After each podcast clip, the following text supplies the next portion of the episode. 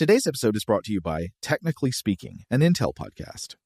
When you think about the future, what kind of technology do you envision? Whatever the future holds, artificial intelligence will undoubtedly be at the heart of it all. Join Graham Class as he hosts season two of Technically Speaking, an Intel podcast, and hear from the minds transforming healthcare, retail, entertainment, personal computing, and more with the help of AI. Tune in every other Tuesday and explore the latest technology that's changing our world today and creating a more accessible tomorrow. Listen to Technically Speaking, an Intel podcast on the iHeartRadio app, Apple Podcasts, or wherever you get your podcasts. What's up? This your boy Lil Duval, and check out my podcast, Conversations with Unc, on the Black Effect Podcast Network. Each and every Tuesday, Conversations with Unc podcast feature casuals and in-depth talk about ebbs and flows of life and the pursuit of happiness. Unlike my work on stage, I tap into a more serious and sensitive side to give life advice and simply offer words of encouragement, yet remind folks to never forget to laugh. Every Tuesday, listen to Conversations with Unc, hosted by Lil Duval on the Black Effect Podcast Network, iHeartRadio app, or wherever you get your podcasts presented by AT&T. Connecting changes everything. Okay, picture this. It's Friday afternoon when a thought hits you. I can spend another weekend doing the same old whatever, or I can hop into my all-new Hyundai Santa Fe and hit the road. With available H-Track all-wheel drive and three-row seating, my whole family can head deep into the wild. Conquer the weekend in the all-new Hyundai Santa Fe. Visit HyundaiUSA.com or call 562 for more details. Hyundai, there's joy in every journey.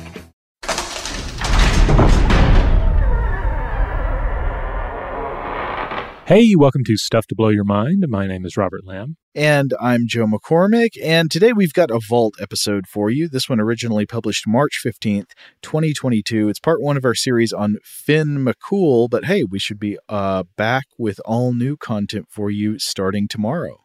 But for today, let's get right into the Finn McCool saga. Welcome to Stuff to Blow Your Mind, a production of iHeartRadio.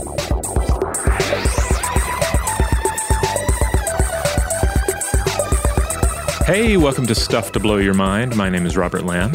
And I'm Joe McCormick. And it is the week of St. Patrick's Day, so I thought it would be fun to turn our attention to Irish mythology once more.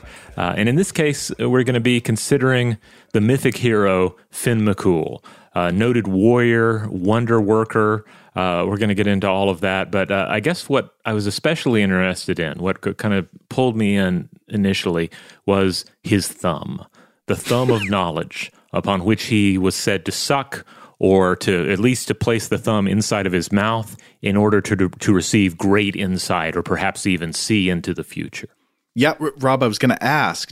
So uh, this topic was your idea, and I was wondering, did you come to it thumb first or hero first? Was it like you're reading about Finn McCool and all the legends, and then you come across this thumb story, and you're like, let's talk about that, or were you reading about legends of thumbs?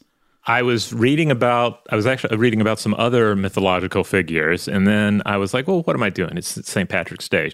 Uh, Irish mythology is so rich. There's got to be something we haven't talked about on the show before. And then I uh, started reading about Finn McCool, and when I read about the thumb, which I somehow either, either had never read about before or had forgotten about, I, I was instantly in. Now, Finn itself is a is a common Irish hero name for uh, characters of all genders, um, related to Finned, or meaning white or fair. I've read, but uh, refers to wisdom rather than skin tone, according to the Encyclopedia of um, of uh, Celtic uh, mythology and folklore by uh, Patricia Monaghan. Yeah, I was reading that Finn is a variant of the Irish name Fionn, spelled like F I O N or F I O N N, which means white or fair, but usually I think referring to hair color. And there are some legends of Finn McCool that say he had white hair from an early age, possibly due to some kind of magical uh, rapid aging and de aging procedure. Huh. All right. Well, I mean, it would make sense, like the, the association between uh, like white hair and age and age and wisdom. And mm. therefore, if someone had uh, uh, prematurely white hair, there could perhaps be some air of, oh, they are, they have the wisdom of, of an older man uh, or an older woman, despite the fact that they are uh, otherwise quite young. And speaking of the variant of the name Finn versus Fionn, I think it uh, it's worth saying at the beginning that there are two different ways of spelling the name that are uh, essentially the same character or slight variations on the same character. One is uh, commonly spelled in the anglicized uh, version, just like we're saying it, Finn McCool. But the other one is spelled more like Fionn, and then the last name is Mac, C U M H A I L or H A I L L, which, uh, from what I understand, I, I know uh, pronunciation a lot of these of a lot of these uh, Irish words is uh, notoriously tricky for English speakers like us. But I think that is also pronounced pretty much just McCool. So Finn McCool, uh, great name, by the way. It's one of these names that, uh, especially today, with connotations of cool and coolness, it's yeah. it's instantly interesting as a hero's name. But uh, if you're not familiar with him, he stands alongside um, uh, Cuchulainn as one of the, the two great heroes of Irish mythology. Uh, he's a much, much later hero than Cuchulainn, uh, and like any hero of myth, there are varying tales about him. It is interesting that both characters are known for entering altered states of consciousness uh, Finn for his uh, prescient thumb state, where he can, you know, as we'll discuss, can can place his thumb inside of his mouth and uh, and with with uh, you know some other um, uh, like chanting effects, uh, stare into the future or at least gain some sort of uh, supernatural wisdom. And Cucullin, as we discussed in our past episode on Cucullin, was able to enter the warp spasm in battle, where he's in this altered state of of, of, of barbarian rage he sort of transforms into a semi monster. Yeah, kind of like a Hulk mode. Yeah. Yeah. So anyway, Finn McCool, uh, you know, what's the origin story, right? Every good hero has a, an origin story. Well, we're told that his father died when he was very young, uh, either due to a crime of his own doing or some conflict with a rival clan. There are different variations on that. Either way, he ends up being raised by his mother and um, and Monaghan uh, in the the, uh, the, the book that I referenced uh, earlier stresses the importance of female energy in his raising, especially as his mother Muirne claimed divine descent from Nuada of the Silver Hand, the first king of the Tuatha Dé Danann. Uh, the Tuatha Dé Danann were the um, the sort of fairy folk, uh, godlike beings of uh, of Irish mythology and I would say often having a rather ambiguous character and relationship to humanity. They're not like consistently mm-hmm. either enemies or helpers. They can kind of be either one. Yeah, you see a lot of their spirit reflected in some of the, the modern ideas of elves in fantasy settings. You know, they're mm-hmm. they're superior to humans, but they are of the previous age. They're maybe not as invested in this world as they once were. That sort of thing.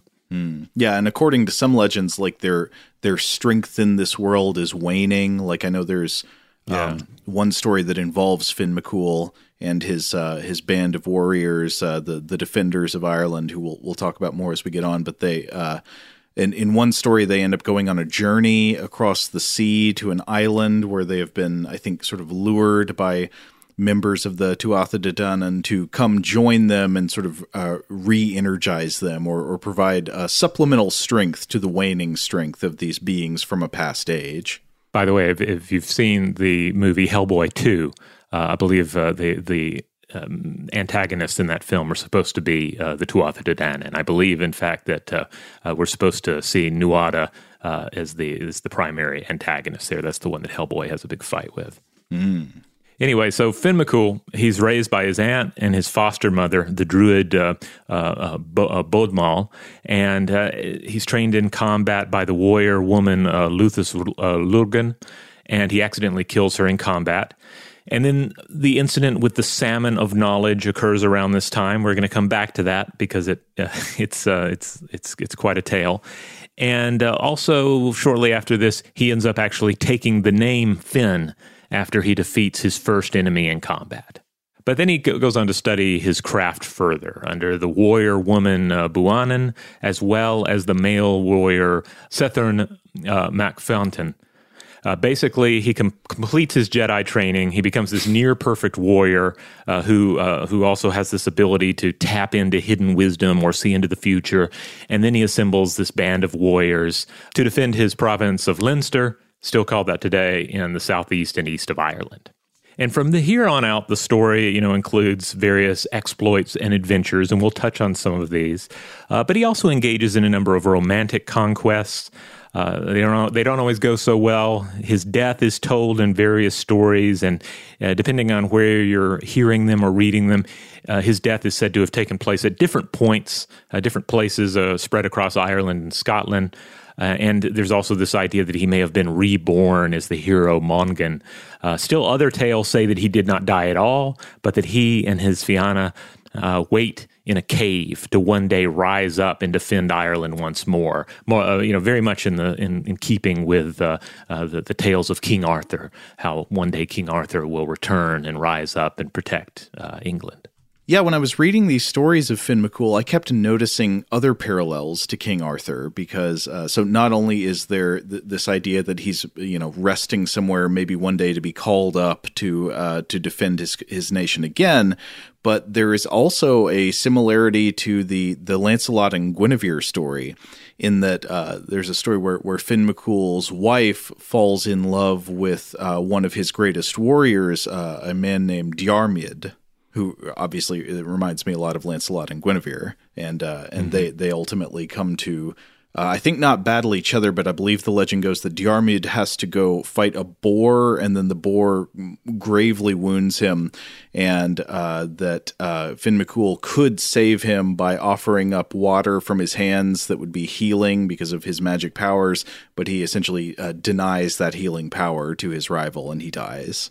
Yeah, that's right. One of the side effects, I guess, of acquiring the thumb of knowledge is that uh, is that we're told that Finn McCool can uh, can form his hands into a cup, uh, collect water, and that water will have healing properties.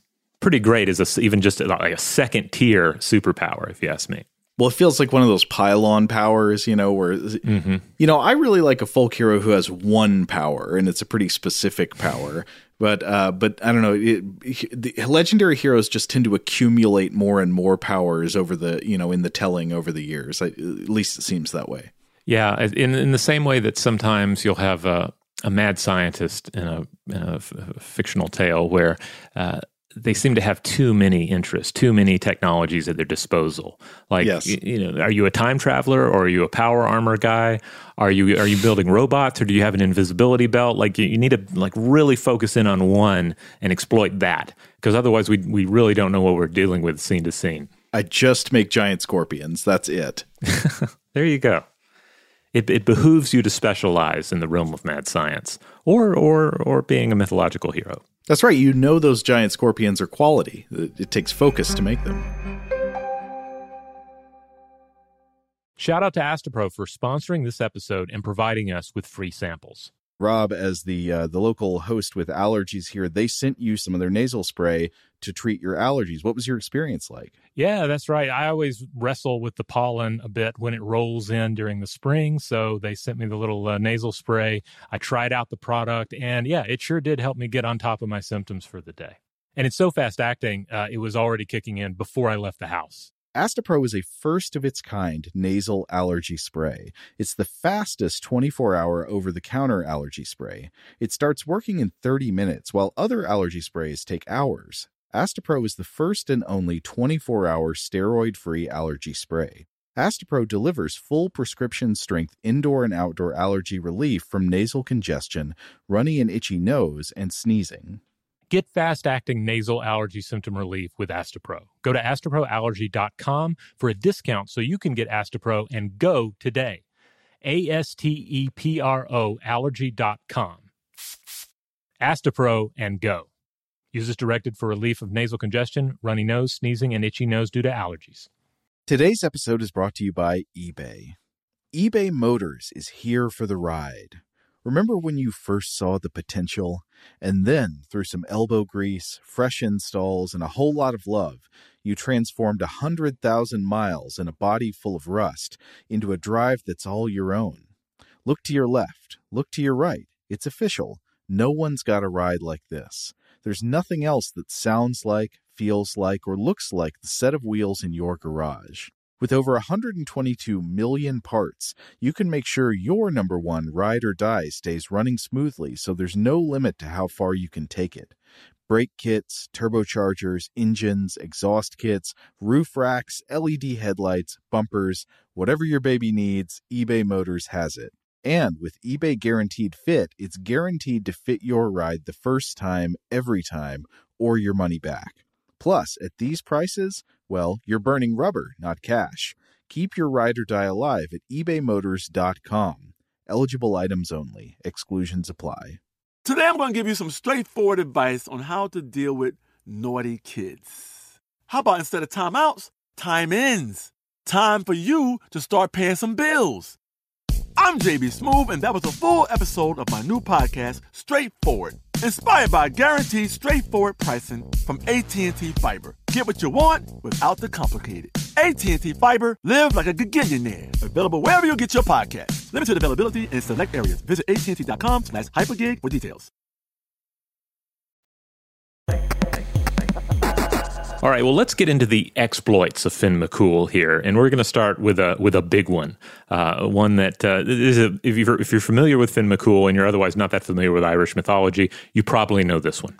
Yes, though it's weird because I think this might be one of the best known Finn McCool stories, but I think it's also sort of an outlier in that it portrays Finn McCool with different properties than he usually has. And I think these legends probably also come later than a lot of the other legends. Mm.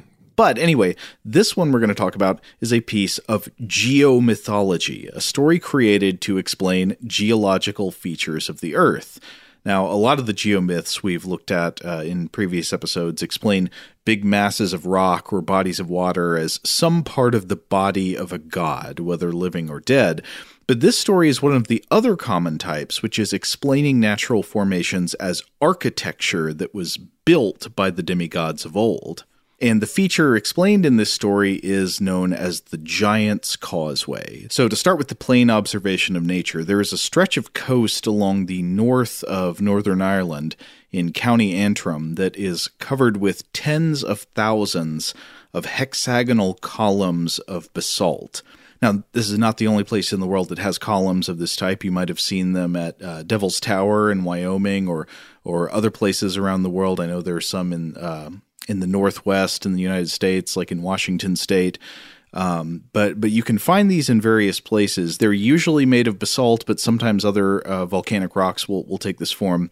And if you haven't ever seen uh, these things, known as uh, columnar basalt, uh, you you should look them up because they're they're absolutely beautiful, and they're one of those natural formations that just doesn't look natural at all. I think many people who look at uh, columnar basalt they consult their intuitions and they immediately come to think this is artificial. Somebody built this, somebody carved these rocks.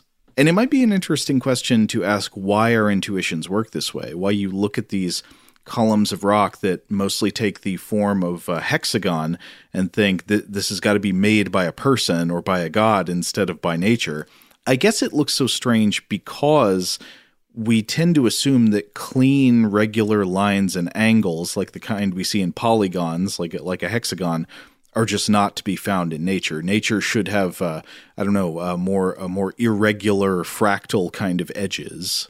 Yeah, I think that's a huge part of it, uh, uh along with the the, the the rough uniformity of everything. Like it's not yeah. just uh, oh, here's an interesting rock that has uh, these these properties. No, look at all of them. it looks like there was some sort of an industrial scale, uh, you know, alien brick making project here. Right. They look like they were extruded out of a machine.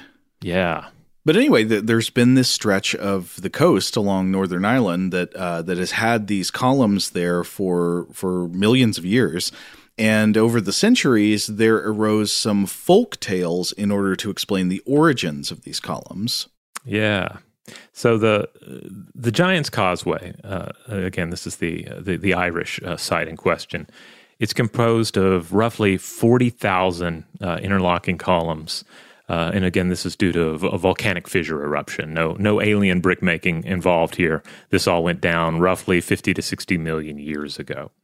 Um, that, that's what we know now. But uh, according to uh, Irish mythology, however, it was built by Finn McCool. And not just any Finn McCool, not the regular sort of a uh, superhero Finn McCool. This is a giant Finn McCool. Yes, when you when you read accounts of this, generally he's described as a giant, despite the fact that he's not really described as a giant in any other telling. Finn McCool is generally viewed as a, a, a, a you know a, human hero or a hero with human proportions. It's only in this case where he's he's gigantic.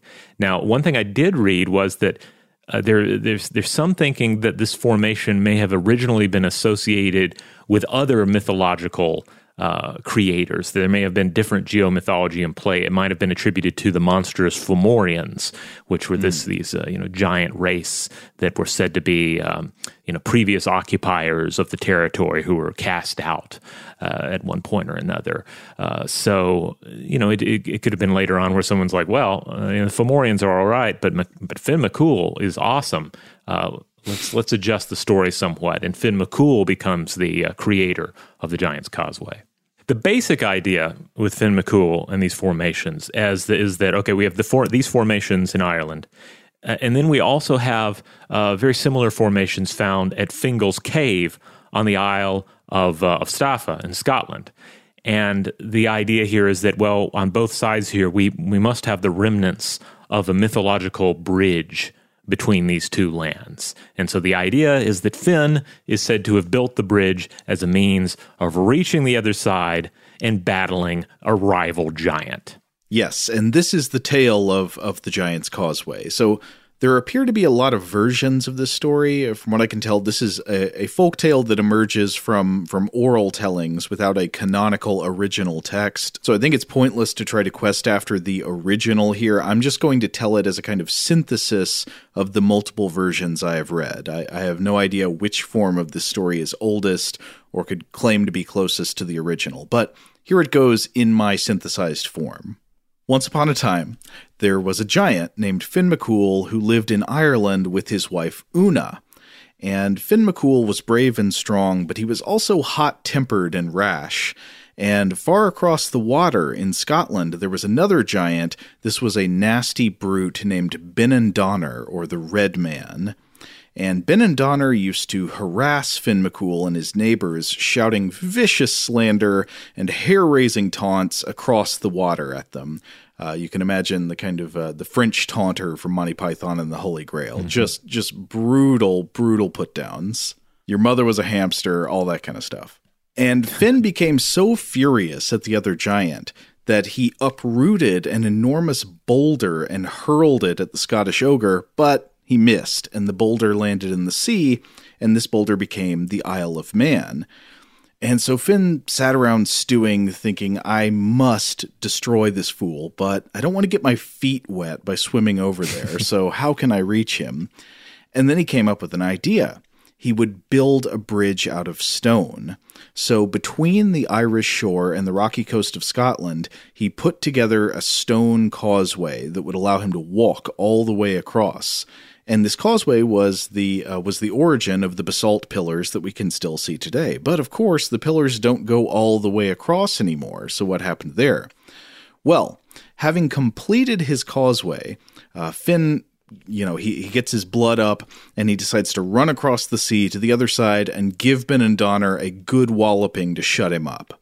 But unfortunately, as brave and strong as Finn McCool was, once he got a look at the Scottish giant up close, his blood ran cold, because Benandonner was a monster, a beast, even bigger and stronger than Finn himself, and Finn knew that he would not win a fair fight with Benandonner. So, uh, bravely ran away away. Uh, he, he uh, when when danger reared its ugly head, he turned his yellow tail and fled and so he ran back home to hide. But unfortunately, now that he had built a causeway, it could be crossed in both directions. So Benandonner soon came over the bridge to Ireland looking for Finn. Finn did not know what to do. But fortunately, his wife Una was diabolically clever, much cleverer than her husband, and she came up with a plan. And it goes like this Una dressed Finn up as a baby and made him lay down inside a giant cradle. You with me so far? Yeah. So uh, soon Donner came knocking at their door, and he said, Open the door, Finn McCool. Uh, come out and fight me, and I'll give you a beating you'll never forget. Instead, Una opened the door, and she welcomed Benandonner inside and showed him hospitality. She said, My husband is not home right now, but he'll be glad to fight you when he gets back. In the meantime, please sit down and help yourself to some bread. I baked it just the way my husband likes it. So Benandonner broke off a piece of the loaf and bit into it, but immediately he spat it out, and he shouted, This bread cracks my teeth! Because secretly, Una had baked bars of iron into the dough. And oh. so she feigned, uh, you know, uh, she feigned ignorance and said, "I'm sorry. I, I, didn't think it would trouble such a strong man as yourself. My husband loves that recipe. Even our baby eats it that way." And this uh, directed Donner's attention to the baby, which was again Finn himself in disguise as a baby in a crib. And uh, so when Benandana went over and got a look at the child, he said to himself, If the baby is already an iron eating giant as he lies in his crib, his father must be the size of a mountain. I cannot beat this guy. So here at this moment, Benandana is seized with fear. He's he's he is fully bought into Una's trickery, and Benandana runs away. And as he flees, he destroys the bridge of stone that Finn had built, so that his enemy can never come and find him. And all that's left is the part of the bridge on the Irish shore and the part on the Scottish side. Again, that's near the place called Fingal's Cave. And this is one of my favorite showdown stories of all time now defeating your enemy by dressing as a baby. It is so good. I love it. Yeah, you think you're going to get just this giant battle throwdown, and instead you get this uh, this comedic um, uh, uh, game of deception. I love it. Now, there is another version that actually has a fight, though it involves a lot of the same elements. So, this other version I was reading about was uh, I was reading about it in a book that I know you're going to reference later, the one by James uh, MacKillop called uh, Fionn McCool, Celtic Myth in English Literature, published by Syracuse University Press in 1985. And MacKillop uh, draws attention to a version of the story told in William Carleton's The Legend of Knockmany, and this is from the mid 19th century. And uh, the variations in Carleton's version are that the other giant is not named Benandana, but is named Cucullin. Ah. Interesting. Uh, you know, that's the name of another Irish folk hero that uh, originally had nothing to do with this story. Uh, so I don't know what's going on there. Maybe it's just sort of blending together of strong man in in folk stories. Or just realizing uh, we've got to have these two characters fight each other. You know, this is like the, the Batman right. v Superman of the day. Well, so many elements of the story are the same as the version I just told, but some things are different. This version includes a detail that when Finn returns home to Una, he says he's afraid that he will be skivered like a rabbit if he has to fight Cuchulainn, but Una knows that Cuchulainn's power is contained in the middle finger of his right hand. He has a magic middle finger. Mm. And she knows if you can compromise the finger, you sap his beastly magic and he, he'll lose his strength. He won't be able to fight. So it's kind of like, uh, I don't know, Samson's hair or something, except this is the middle finger of his right hand. So, like in the version I told, Cuchulainn comes over and uh, and Una feeds him bread with metal, or I think in this case it's uh, stones of granite inside, and he breaks his teeth on the bread. Then, when he hears that even their baby eats this bread, Cuchulainn is incredulous and he has to go feel the baby's teeth. Again, the baby is actually Finn McCool in disguise. And when Cuchulainn reaches inside the baby's mouth to feel its teeth, Finn bites off the magic middle finger, and now the giant is as weak as a mortal man, so Finn beats him up very easily.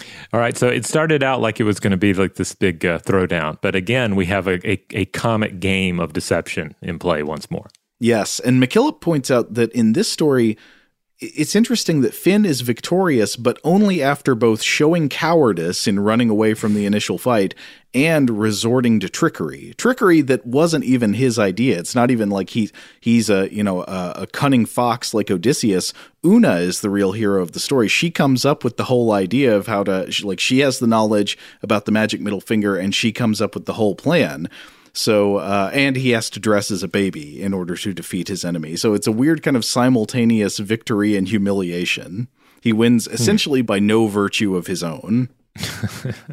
but there are a couple of things I kept thinking about with the story that are going to tie into uh, what you'll bring up in more detail when you talk about the thumb of knowledge. Because, so first of all, it has it's a story in which Finn McCool dresses up as a giant baby, and one thing that we know Finn McCool did in other legends is suck on his thumb in order to to gain insight or knowledge, which of course is associated with you know that's what babies do but the other thing is that finn mccool has to bite off the magic middle finger of his enemy in order to defeat him and steal his power so his enemy has a magic finger in this story just like finn mccool does though the magic thumb is not really mentioned in this telling yeah, I mean, this all has to be connected. Uh, I don't remember uh, tales of Cuchulain's magic middle finger coming up when we uh, no. researched uh, the, the, hero previously.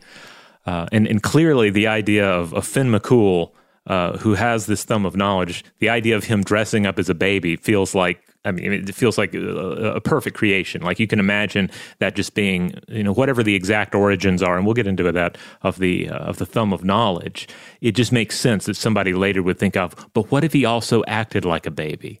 Uh, you can't help but go there because, of course, uh, babies uh, putting fingers and or their thumb in their mouth, sucking on their thumb, it's it's a universal reality, and it's been uh, you know it, it, you see it reflected in various uh, uh, myths and traditions around the world. So you couldn't help but go in that direction.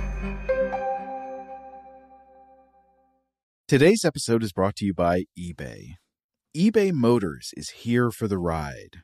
Remember when you first saw the potential? And then, through some elbow grease, fresh installs, and a whole lot of love, you transformed a 100,000 miles and a body full of rust into a drive that's all your own. Look to your left, look to your right. It's official. No one's got a ride like this. There's nothing else that sounds like, feels like, or looks like the set of wheels in your garage. With over 122 million parts, you can make sure your number one ride or die stays running smoothly so there's no limit to how far you can take it. Brake kits, turbochargers, engines, exhaust kits, roof racks, LED headlights, bumpers, whatever your baby needs, eBay Motors has it. And with eBay Guaranteed Fit, it's guaranteed to fit your ride the first time, every time, or your money back. Plus, at these prices, well, you're burning rubber, not cash. Keep your ride or die alive at ebaymotors.com. Eligible items only. Exclusions apply. Today I'm going to give you some straightforward advice on how to deal with naughty kids. How about instead of timeouts, time ins? Time for you to start paying some bills. I'm JB Smoove, and that was a full episode of my new podcast, Straightforward, inspired by guaranteed straightforward pricing from AT&T Fiber. Get what you want without the complicated. AT&T Fiber, live like a gigillionaire. Available wherever you get your podcast. Limited availability in select areas. Visit AT&T.com slash hypergig for details. Snagajob is where America goes to hire, with the deepest talent pool in hourly hiring. With access to over 6 million active hourly workers, Snagajob is the all-in-one solution for hiring high-quality employees who can cover all your needs. On demand, temp to hire, part-time or full-time. You name the position. Warehouse worker, retail associate, grocery store clerk, fitness trainer, baker, stylist, bellhop, podcast producer? Yeah, Snagajob's got a worker for that. With our easy to use platform, you're able to seamlessly post and fill available positions quickly with a dedicated customer support team to provide all the help you need along the way. Kinda nice knowing you have a talent pool like that in your own backyard, right? Snagajob is the partner you need to keep your business running smoothly. So visit snagajob.com or text snag to 242424 to talk to an expert. Snagajob.com, where America goes to hire. Now, before we move on, I did want to come back to the geological question of, of what actually causes hexagonal columns to form in volcanic rock. Like, what is the the actual scientific origin of the the rocks that were believed to be part of the Giants Causeway? Uh, so, oh, we settled column- that giants, giants, right? right. yeah. So these columns are are usually but not always found in a type of rock called basalt, which is a type of igneous rock that's created when lava flows out of a volcano or out of a fissure in the earth and then cools. And under certain conditions, the cooling process of that uh, that that liquid lava can give rise to columns like the kind we see at the Giant's Causeway. So when molten lava settles and begins to cool, what happens is its surface begins to set, turning from a glowing orange liquid into this, this solid dark shape. And this cooling happens from the outside in. So the part exposed to the atmosphere, or uh, especially I think when this occurs in water, that the part that's exposed to either air or water, that cools the fastest. And then the parts underneath retain their heat the longest. And as the surface cools, it also contracts. It literally shrinks in volume. Uh, so this is something that's common to all kinds of materials. As their uh, as their temperature goes down, they shrink in in volume. Uh, you can observe this if you like. Have you ever seen videos, Rob, of people uh, freezing balloons in liquid nitrogen? Um, I feel like I have. What happens when you freeze a balloon in, in liquid nitrogen? it's really interesting. It shrinks. So you can take a balloon that's inflated and kind of plunge it into liquid nitrogen, and then it shrinks down. It looks like it's completely deflated. But then if you take it out of the liquid nitrogen, sit it on a table or something, it will gradually, as it warms up, re-inflate again. So like what's going huh. on? It's almost as if it's magic. But what's happening is the cooling of the gas inside the balloon causes that gas to contract and it, it shrinks down and down and down until the balloon is essentially deflated. Then, when it warms back up, it expands again. Oh, okay. Maybe I haven't seen videos of this before. It's worth looking up. It looks really cool. I bet you can shrink a balloon by putting it in your freezer as well. Yeah, maybe that's what I've seen before. Hmm. But probably not as fully shriveled as the the liquid right. nitrogen will get you. But anyway, um, so so yeah, things tend to uh, contract; they shrink as they cool, and the same thing is true of this lava. So the surface cools faster than the than the part down below, and as the surface uh, cools, it shrinks. But as this contraction is happening, it's also setting up solid at the same time. So the surface of the lava actually cracks as it shrinks. And so, especially if the cooling is happening in a fairly evenly distributed way, what tends to happen is that these cracks occur around evenly spaced centers of surface contraction that occur at, at pretty fixed intervals. Sort of, you could map them map them as a bunch of dots around the surface of the uh, the lava formation, and uh, and they'll be pretty evenly spaced out. And then the cracks form around those centers of cooling, and they one of the easiest ways for those cracks to form is roughly into hexagons around those centers. And as the cracks form on the surface, the lava mass continues cooling and the cracks propagate vertically down into the center of the mass, forming these columns. And so eventually the mass cools and solidifies entirely, and we're left with columnar basalt, uh, like we find at the Giant's Causeway. It all started with cracks on the surface from the cooling, and those cracks penetrated deeper and deeper as the mass of lava cooled. And uh, again, the result is just quite impressive. I've not been to one of these sites and seen it in person, but uh, researching this a little bit and looking at some of these photographs, uh, oh, uh, it, it, makes me want to go. I know I've seen some in person at a at a volcanic site in Oregon, and I can't recall if I've seen any anywhere else. I know there is. Uh, I, it's it's either an elaborate set or a location that's used in the uh, the TV series Raised by Wolves uh, that looks a lot like this. Uh, but mm. it's my understanding that that show is filmed in South Africa. So I don't know if there's a South African uh, location that uh, has a has a similar geography going on, or if that's all just uh, you know a set or something. It, at any rate, it looks impressive in that show as well. If we were only in the office, I could just yell at Holly and ask her since she does the the podcast for Raised by Wolves. Oh yeah, she's got the hookup for all your your basalt information. All right, so that's the the Giant's Causeway. That's a little geomythology, but we all know that it takes a little more than geomythology uh, to to make a mythic hero. We also need uh, some sort of a monster battle. There has to be a slaying of some sort. If not a monster battle, then at, least some sort of epic battle against another, you know, humanoid adversary. Uh, and in this case, oh, we've uh, we've got a we've got a pretty good one. Uh, we have the slaying of Ailin Macmidna aka the burner. Mm. So, Sorry, I, I, I, apologize, but that makes me think of him as a phone. Well, my, my mind instantly went to the possibility that he's really into going to Burning Man in various uh, regional uh-huh. burns. Uh-huh. And in a way, I mean, he is a, a musician. So we're told that Ailin Macmidna was the fairy musician of the Tuatha De Danann, uh, again, the powerful rulers of the other world. Um, now, Ailin is often described in this case as a dark figure with fiery breath, armed with both a, a supernatural harp that could lull mortals to sleep, as well as a poisoned spear. Now, the spear in this in this case, it doesn't seem uh, again all of these things. It kind of depends on the, the telling and, and, who's writing it down. But the spear doesn't seem to be poisoned in the traditional sense though I, it also does sound like it will still poison you if you're stabbed with it. but more to the point, it emits poisonous fumes. So it's like it, it's pretty fa- fabulous vision uh, to have in your mind. This idea: here's this uh, this is a dark, fiery monster being, and has a harp in one hand, and in the other this this spear that is just smoking with poison. Mm.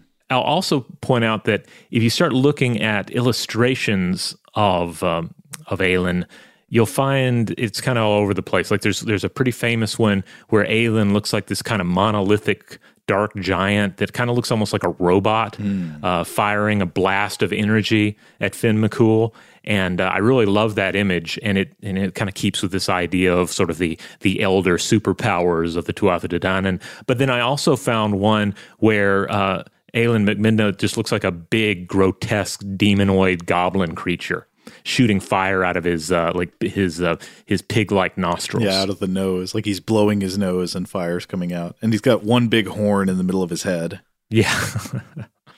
Uh, so I, I, was reading a, a, little bit more about uh, Aelin in uh, Carol Rose's uh, Fairy Spirits, Leprechauns, and Goblins. She, of course, has a section where she discusses uh, this particular Aelin and discusses how Aelin comes to play uh, for the Palace of Tara uh, uh, on, the uh, the festival of Samhain, and uh, he becomes irate because he's playing this music on this magical harp, and what does it do? It puts everyone to sleep. That is kind of his or this harp's magical power. Mm-hmm. Uh, so, I mean, really, shame on him. He should be expecting this, uh, but he gets mad instead. So he's like, What are you doing? Falling to sleep during my beautiful music. He takes up his spear and he blasts three blasts of fire from his nostrils and he destroys the entire palace, the entire castle, just completely destroyed. So what do you do? Well, they rebuilt the castle. Uh, and then the same thing happened again the following year. I don't know why they booked Aelin again for the same gig that destroyed the castle. I, I, actually I don't think they booked him. I think the idea is he keeps coming back. Mm-hmm. Uh, such is his rage at this place. Such is his lust for vengeance. Uh, and then every time he destroys the place, they have to build it back up. And this cycle repeats itself for more than two decades. After wow. 23 years of this, Finn McCool steps up yes. and defeats the, the the beast. He comes in very much like um, it's, it's very much like a Beowulf and Grendel situation. Uh, you know, here is uh, here's the monster that keeps attacking the, the, center of, of culture and civilization, and then eventually you need a, an outsider, a hero, to step in and really put the boots to the monster. No, I'm thinking a, a, big challenge with fighting this monster is going to be if he's got like a, a, like a lute or a or a dulcimer or whatever that when he plays it, uh, everybody goes to sleep. Can't he lull any conquering hero to sleep? Yeah, but luckily Finn McCool, he's a sneaky one. Uh, he, um, I, I, read that one of the the tactics he employs here to make himself immune to the magic, uh, he he huffs the fumes from the spear, which are so uh, one of the like the poisonous uh, effects of it is that it keeps you from falling asleep. Mm. Um, I'm not exactly sure how that that would work, but in in the story, that's that is what is uh, said to have occurred. So he's immune to the music, and then he's able to get in close, battle uh, the Aelin, and then uh, stab the Aelin with his own poisonous spear, uh, thus killing him. Uh, in some versions, he uh, he doesn't stab him with it. He just like holds it close enough to where he has to breathe in all of those poisonous fumes and then dies of the poison. Now, you referenced that book by uh, James McKillop earlier, and uh, uh, McKillop points out that, yeah, this is basically the same model found in Beowulf as well. Uh, the oldest uh, Aelin tales date back in writing to the 12th century, but there are also other accounts, and uh, McKillop goes into these, of Finn doing battle with other fire based creatures. Mm. Now, according to Monaghan, this Aelin, Aelin McMidna, is the most famous Aelin, but there was another Aelin of note as well, Aelin Trechin, uh, the triple-headed Aelin, and it would attack uh, the, the Irish cities Tara and Emain Macha and uh, sometimes it's described as male, sometimes it's described as female, and it's said to live in a cave and, and may be associated with uh, the Morrigan. Uh, the difference between the two uh, Aelins is, quote, difficult to discern. you know, this is not unique to uh, Irish legend and myth, but it, it, does seem like there's a lot of uh, sort of mytheme contagion, little elements of one mythic figure or story just bleeding over into the other. Yeah, yeah. Okay, now I know we've been building up the thumb the whole time. You, you at home are thinking, like, when are they going to get to the thumb? We got to know about the thumb. So we are going to talk about that, but I think we need to save it for the next part in the series, which is going to be all thumb. Yeah, all thumb, uh, right in the mouth. Uh, it's or in this case in the ears. Uh, because you'll be listening. Uh, yeah, so next next episode we will get into the the story of Finn McCool and the Thumb of Knowledge, the different versions of it, uh, how and to what extent it bleeds over into other hero stories, and uh, we'll maybe get into it a little a little bit of the potential science of uh, of the Thumb of Knowledge as well. And hey, that episode's going to come out on St. Patrick's Day itself, so uh, I think that's perfect. Brilliant. All right. In the meantime, if you would like to listen to other episodes of Stuff to Blow Your Mind, it publishes on Tuesdays and Thursdays in the Stuff to Blow Your Mind podcast feed. On Mondays, we do listener mail. On Wednesdays, we do an artifact or monster fact. And then on Fridays, we do Weirdhouse Cinema. That's our time to set aside most serious concerns and just talk about a strange film. Huge thanks, as always, to our excellent audio producer, Seth Nicholas Johnson. If you would like to get in touch with us with feedback on this episode or any other, to suggest a topic for the future, or just to say hello, you can email us at contact at stufftoblowyourmind.com.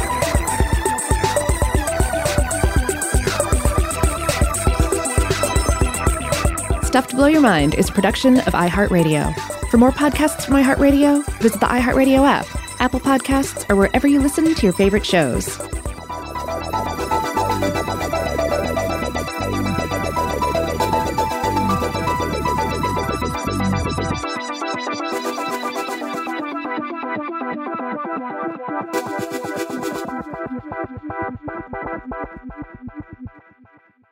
Rev up your thrills this summer at Cedar Point on the all new Top Thrill 2.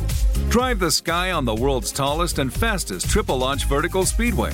And now, for a limited time, get more Cedar Point fun for less with our limited time bundle for just $49.99. Get admission, parking, and all day drinks for one low price. But you better hurry because this bundle won't last long. Save now at cedarpoint.com. Open a limited time 11 month certificate at Kemba Financial Credit Union. At 5.25% APY, it's more than triple the national average, plus, it's a safe and secure way to grow your money. Visit your local branch or kemba.org slash CD for details. Offer expires May 31st, 2024. APY equals annual percentage yield. Restrictions apply. $500 minimum and $250,000 maximum deposit. Advantage status required. Comparison based on bank rate average. Federally insured by NCUA. Today's episode is brought to you by Visible. The future of wireless is here, and it's transparent. Switch to Visible, the wireless company that makes wireless visible. Get a one line plan with unlimited 5G data powered by Verizon, just $25 a month, every month, taxes and fees included. No hidden fees, no surprises, no, really. What are you waiting for? Get with the times and switch to Visible at visible.com. Monthly rate on the Visible plan for data management practices and additional terms, visit visible.com.